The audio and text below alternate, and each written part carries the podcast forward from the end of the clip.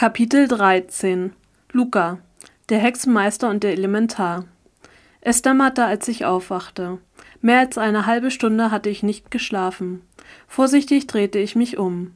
Hugo lag nicht weit von mir entfernt auf dem Rücken. Er hatte seinen Arm um Basil geschlungen, der sich dicht an ihn gedrängt zusammengerollt hatte. Ich versuchte mich aufzusetzen und vergaß dabei die Handschelle, mit der Hugo mich am Vorabend wie ein Stück Vieh an einen Pfosten gefesselt hatte. Laut schepperte es. Vorsichtig drehte ich mich um, aber Hugo und Basil schliefen noch tief und fest. Mein Mund wurde ganz trocken, als ich mich vorsichtig den Handschellen zuwandte.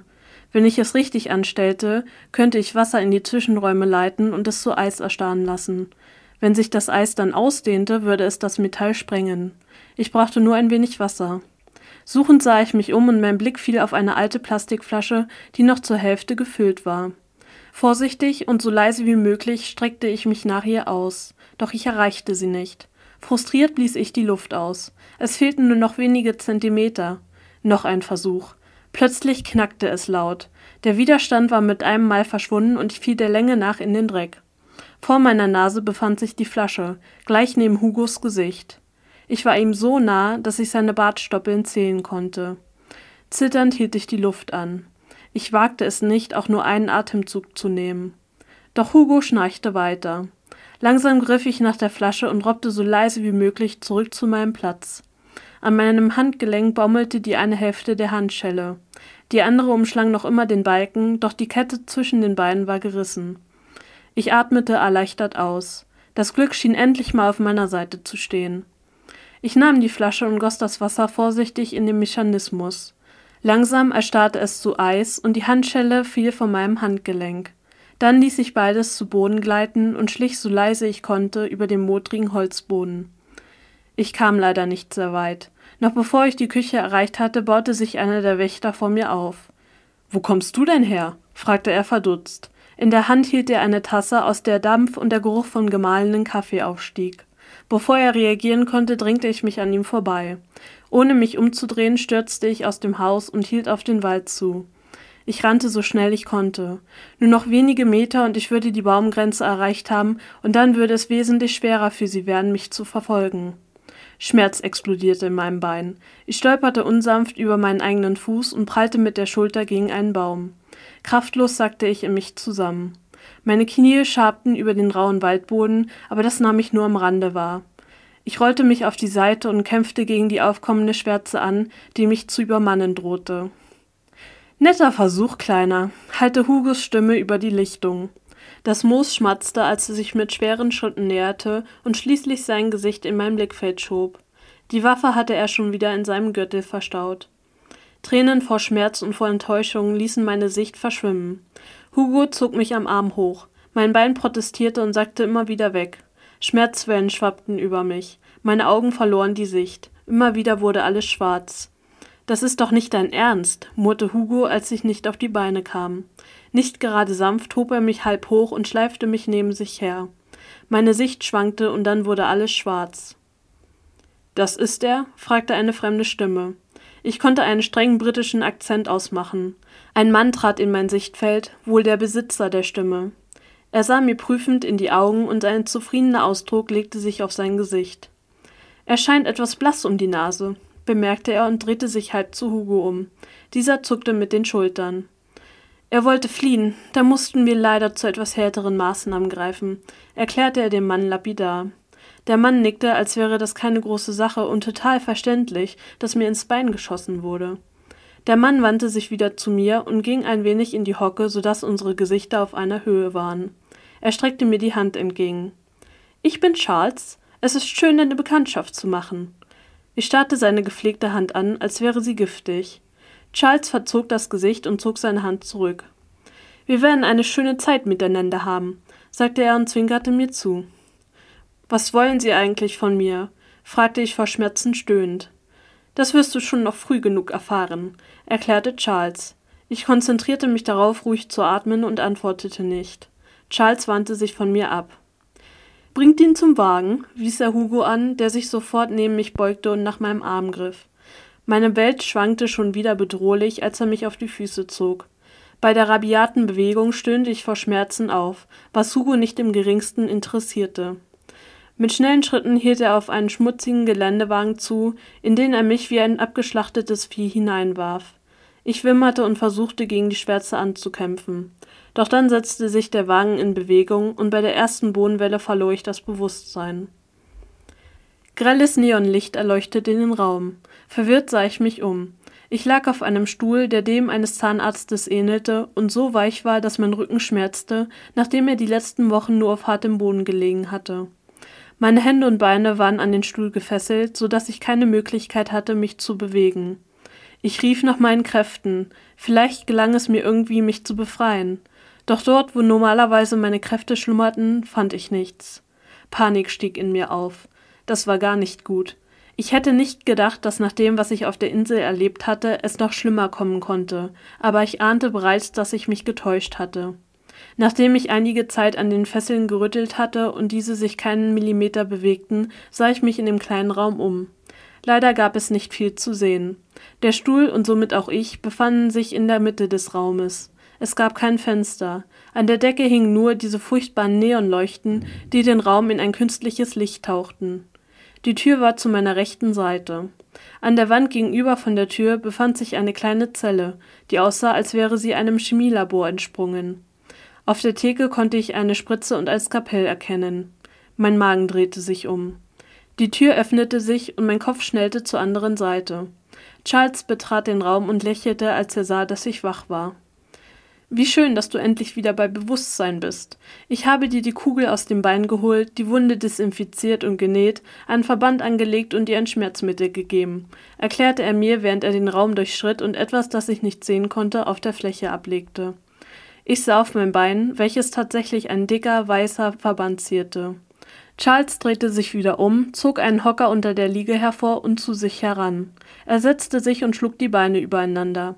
Ausdruckslos sah ich ihn an. Was wollen Sie von mir? presste ich hervor. Charles lächelte und erklärte ruhig Im Moment möchte ich nur mit dir reden. Worüber? fragte ich und wünschte, ich hätte die Kraft, ihn anzuspucken. Ich habe es mir gestattet, dir während du bewusstlos warst, Blut abzunehmen und meine Vermutungen wurden bestätigt, erklärte Charles. Was denn für Vermutungen? fragte ich fassungslos. Die anderen haben mir schon berichtet, dass sie denken, dass es sich bei dir um ein Legend handelt um ein Elementar. Sie hatten recht. Was? fragte ich perplex. Wie hatten Hugo und Douglas herausbekommen, dass ich ein Elementar war? Ich hatte mich doch so zurückgehalten. Vielleicht blaffte er nur? Ich habe keine Ahnung, wovon Sie reden. Binden Sie mich los, klaffte ich ihn an. Der Mann neigte seinen Kopf und musterte mich mit einem scharfen Blick. Tu nicht so dumm. Ich bin ein Hexenmeister, du bist ein Elementar. Er wandte sich von mir ab und ließ seine Hände über was auch immer auf der Fläche lag gleiten. Welches Element? Keins, antwortete ich und versuchte noch einmal nach selbigen zu greifen, doch wieder nichts. Als wüsste Charles genau, was ich vorhatte, drehte er sich plötzlich zu mir um und sagte grinsend Ich habe dir ein Neurotoxin gespritzt, welches deine Fähigkeiten für eine Weile außer Kraft setzen dürfte. Wir möchten doch nicht, dass du auf dumme Gedanken kommst. Entgeistert sah ich Charles an. Sie haben meine Kräfte blockiert? fragte ich zutiefst schockiert, zu schockiert, um meine unbehelligte Fassade aufrechtzuerhalten. Schrecken verbreitete sich in meinem Körper, griff kalt nach meinen Knochen und legte sich wie eine Schlange um meinen Brustkorb, dass mir die Luft wegblieb. Jetzt hast du also doch welche? schmunzelte Charles. Ich biss wütend die Zähne zusammen. Bevor wir mit der Einlistung beginnen, habe ich meinen Freund Douglas noch versprochen, dich wegen Henry auszufragen. Charles nahm sich ein Skapell von dem Tisch und begann sich damit die Nägel zu säubern, während ich fragte: Einnistung? Charles winkte mit dem Skapell in der Hand ab. Das ist für dich nicht von Belang. Reden wir über Henry. Was soll mit Henry sein? Was weißt du über ihn? Nichts, beteuerte ich, während meine Gedanken noch immer über diese unheilvolle Einnistung kreisten. Ein Schauer lief mir über den Rücken. Charles Nasenflügel blähten sich auf und er ließ das Kapell sinken. So ein Pech. Es wäre alles so viel einfacher, wenn du mit mir reden würdest. Aber gut, machen wir es eben auf die harte Tour. Er drehte sich um und betätigte einen Knopf, der auf der Theke eingelassen war. Kommen Sie herein, meine Herren, sprach er in die Anlage und löste den Knopf wieder. Kurz darauf öffnete sich die Tür und zwei Männer, so bullig wie Elefanten, kamen herein. Ruft mich, wenn er reden möchte. Die Männer nickten und verbeugten sich vor ihm, als Charles den Raum verließ. Noch bevor die Tür ins Schloss gefallen war, holte der erste aus und schlug mir ins Gesicht. Irgendwann musste ich ohnmächtig geworden sein, denn plötzlich befand ich mich an einem Strand. Die Wellen rauschten ruhig und beständig. Hinter mir befand sich ein Regenwald. Ich wandte meinen Kopf wieder zum Meer. Es funkelte in der Sonne, und zwar auf eine Weise, dass ich kurz stehen blieb, um das Schauspiel zu bewundern. Ich war so abgelenkt, dass ich erst gar nicht bemerkte, dass ich nicht alleine war. Ein Mädchen stand am Ufer, die Gischt umspielte leicht ihre Knöchel. Ihre langen blonden Haare fielen ihr in Wellen über den Rücken. Sie starrte auf das Meer und schien mich nicht bemerkt zu haben. Doch ich wusste auch, wer sie war, ohne dass sie sich umdrehte. Mit klopfenden Herzen ging ich auf sie zu. Cicely? Sie drehte sich zu mir um und ihre Augen weiteten sich vor Staunen. Sie streckte ihre Hand aus und ich nahm sie. Wärme durchfloss mich und ich spürte, wie sich mein geschundener Körper entspannte. Ich bin so froh, dass du hier bist, sagte sie und drückte meine Hand. Mein Gesicht verzog sich zu einem Lächeln, trotz des Horrors, den ich in den vergangenen Stunden durchgemacht hatte. Ich erwiderte den Druck ihrer Hand und ließ meinen Blick über das Wasser gleiten. Wo sind wir? fragte ich. Sie zuckte mit den Schultern und erwiderte ich bin auf einer Insel. Mein Blick huschte zurück zu ihr. Das konnte doch nicht sein, sie sollte doch eigentlich in Moskau sein.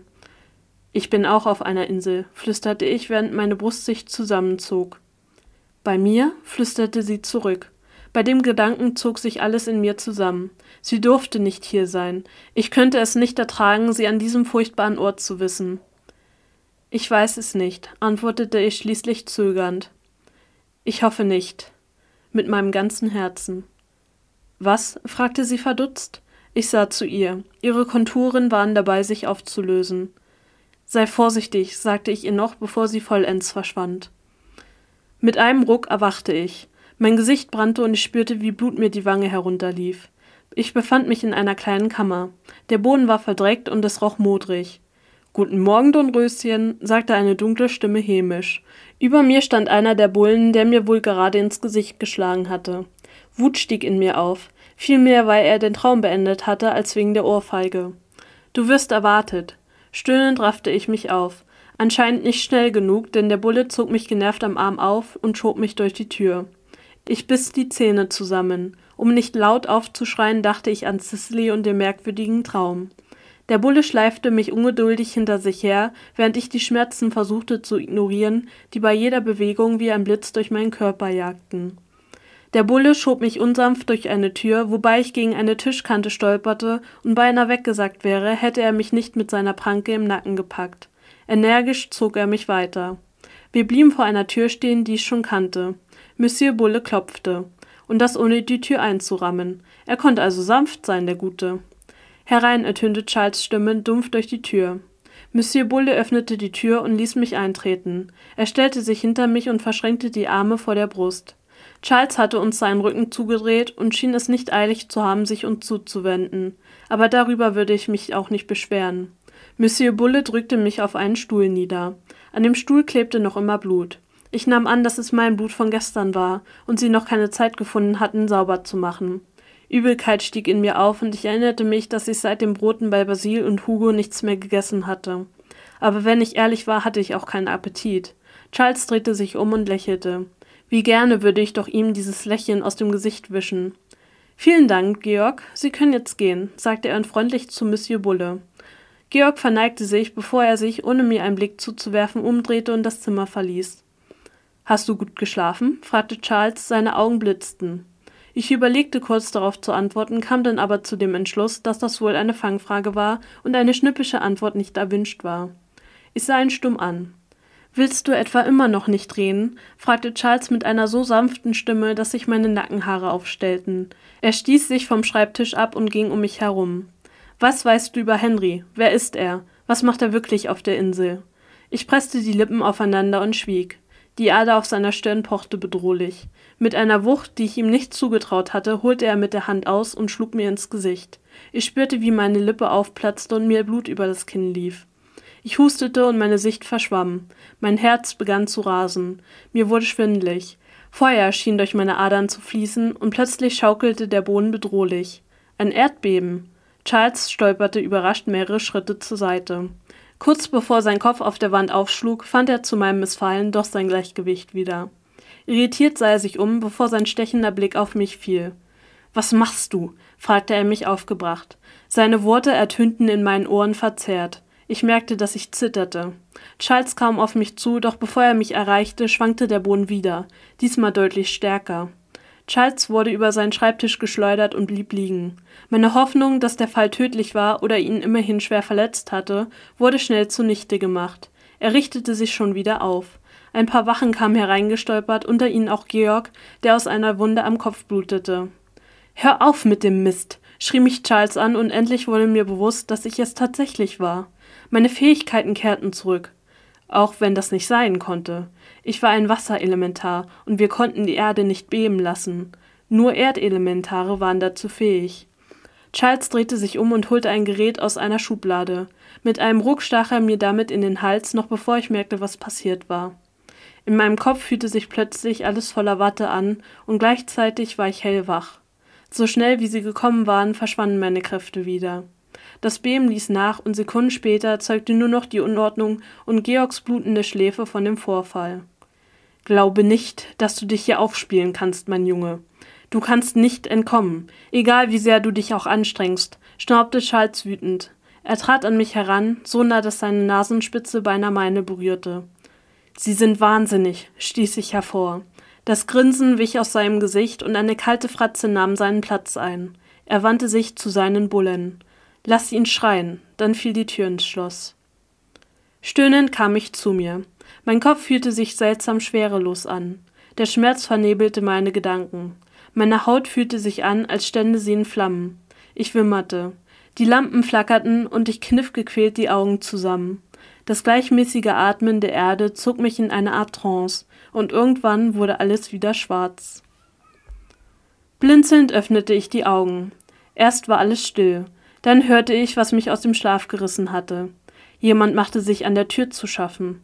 Der Schlüssel drehte sich im Schloss und kurz darauf fiel bereits ein Lichtstrahl durch den immer größer werdenden Spalt. Schnell schloss ich die Augen und stellte mich schlafend. Vielleicht würden sie mich in Ruhe lassen, wenn sie glaubten, ich wäre bewusstlos. Dumpfe Schritte näherten sich. Die einen waren schwer und mussten wohl zu Georg oder einen seiner Kumpanen gehören.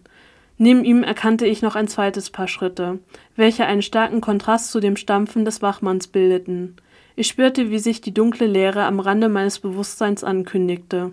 Noch bevor ich die Augen öffnen konnte, um zu erfahren, wem diese Schritte gehörten, übermannte mich erneut die Schwärze. Ich wusste nicht, wie lange ich bewusstlos auf dem Boden gelegen hatte, aber als ich aufwachte, war ich nicht mehr alleine. Ich spürte, wie mich jemand beobachtete.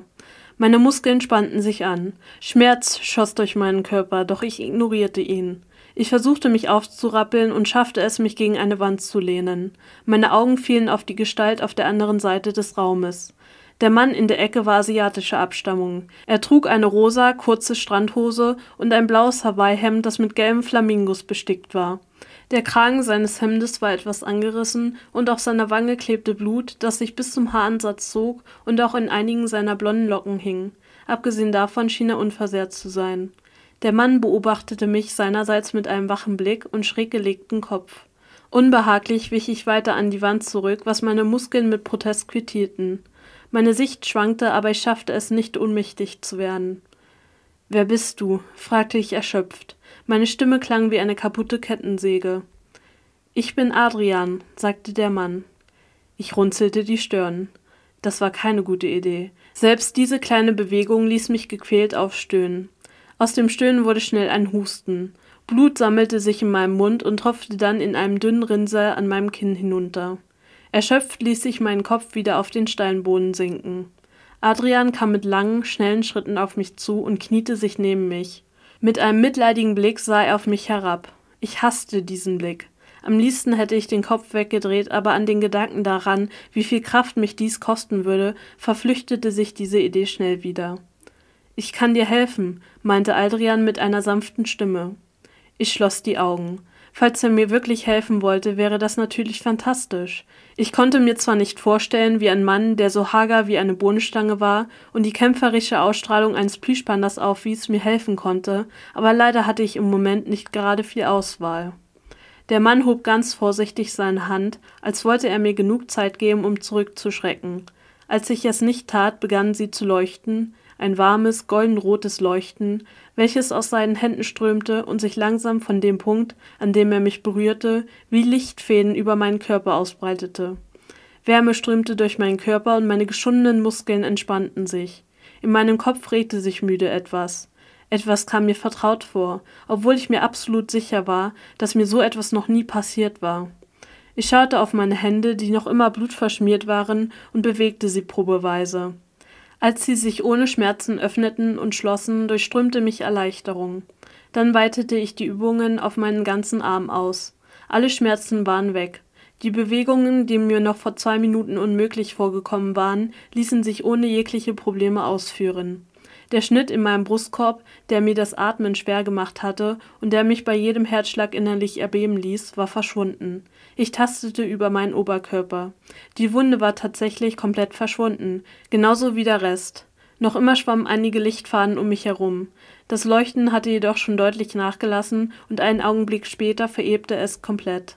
Ich ließ meinen Blick über meinen Körper wandern, der zwar noch grünblau und mit verkrustetem Blut bedeckt war, aber die Schmerzen waren weg. Mein Blick wanderte weiter zu Aldrian, der mich betrachtete wie ein Künstler, der seine Skulptur kritisch musterte, auf der Suche nach Makeln. Du bist ein Hexenmeister, keuchte ich verblüfft. Über das Gesicht von Aldrian huschte ein Lächeln. Ganz recht, sagte er stolz. Ich musterte ihn misstrauisch, während ich versuchte, den Staub und das Blut von meiner Hose zu klopfen. Du verschmierst es nur noch weiter, bemerkte Aldrian. Genervt ließ ich von meiner Hose ab, die jetzt dank meiner mit Erde und Blut verkrusteten Hände noch ein Stück dreckiger war als vorher. Aldrian wandte mir den Rücken zu, als wäre ich jetzt, da ich nicht mehr tödlich verletzt war, nicht weiter von Interesse und musterte die Kerkertür. Mit großen Schritten durchquerte er den kleinen Raum und tastete die Tür ab. Ich runzelte die Stirn, bevor ich meine Aufmerksamkeit von Aldrian abwandte und sie lieber darauf richtete, mich aufzusetzen. Mein Körper fühlte sich zwar noch etwas schwach an, aber so viel besser als vorher. Aldrian hielt sein Ohr prüfend an die Wand. Ob das was bringen würde, bezweifelte ich, aber er hatte mir gerade das Leben gerettet, da wollte ich ihm nicht im Gegenzug gleich alle Hoffnungen zerstören. Als er dies aber an allen Ecken wiederholte und dann tatsächlich auch noch ein paar Steine umdrehte, hielt ich es nicht mehr aus. Es gibt keinen Ausgang, erklärte ich ihm müde. Ich glaube, ich habe wesentlich mehr Erfahrung als du, erwiderte er. Wirklich? Du hast Erfahrungen, wie man aus einer Zelle ausbricht? fragte ich zweifelnd. Adrian warf mir einen kurzen Blick zu. Nein, eigentlich meinte ich Erfahrungen im allgemeinen Sinne, verkündete er. Ich betrachtete Adrian genauer in dem dämmerigen Licht. Er sah aus, als wäre er nur wenige Jahre älter als ich. Aber Hexenwesen konnten durchaus Jahrhunderte alt sein, ohne dementsprechend auszusehen. Wie alt bist du? fragte ich und reckte mich ein wenig, immer noch fasziniert von meiner plötzlichen Genesung. Für deine Verhältnisse alt, sagte Aldrian und ein Klicken ertönte.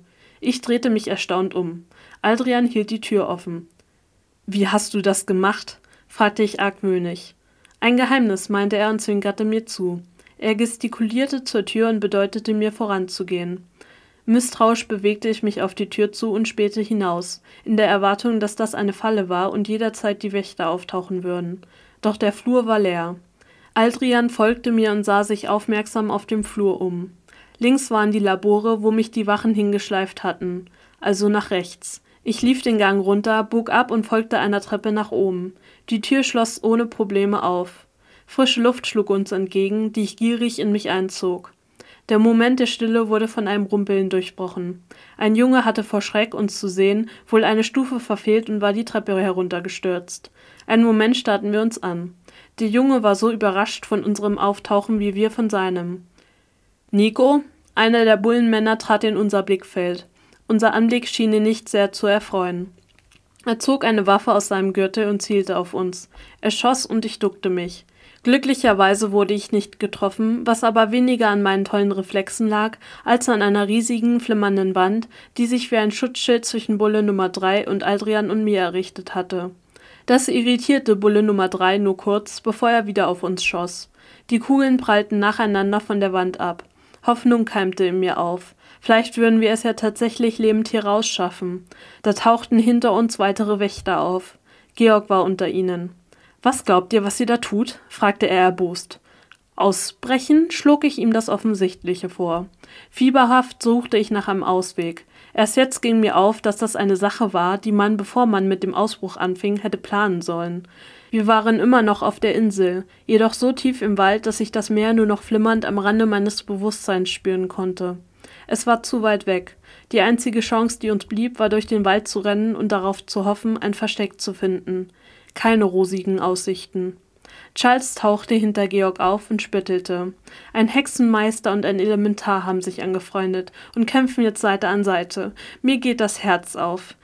Du Widerling! keifte Aldrian und schleuderte etwas, das aussah wie ein gebündeltes Feuerwerk, auf Charles. Charles machte eine Handbewegung und das Feuerwerkbällchen verdampfte vor ihm. Aldrian fluchte. Die Männer kamen auf uns zu und packten mich an den Armen. Ich wand mich und entkam, doch schon war der Nächste da, der mich zu Boden riss. Aldrian versuchte, die Männer mit seiner Magie im Schach zu halten, aber er wirkte müde und schwankte bereits. Die Männer kamen immer näher und schließlich schafften sie es, ihn bewusstlos zu schlagen. Nein, schrie ich und trat um mich. Blut lief mir über das Gesicht, aber ich spürte die Wunde nicht. Jemand trat mir in den Bauch, so dass ich einige Meter nach hinten gegen einen Stein flog. Und dann passierte es. Plötzlich war es, als wäre die Welt um einiges schärfer gestellt. Pure Macht floss durch meine Adern und Instinkte, von denen ich nicht wusste, dass ich sie hatte, übernahmen meinen Körper. Der Boden brach auf. Ich sah kurz Charles verdutzten Ausdruck, bevor er in dem Abgrund verschwand, wo er hoffentlich für immer bleiben würde.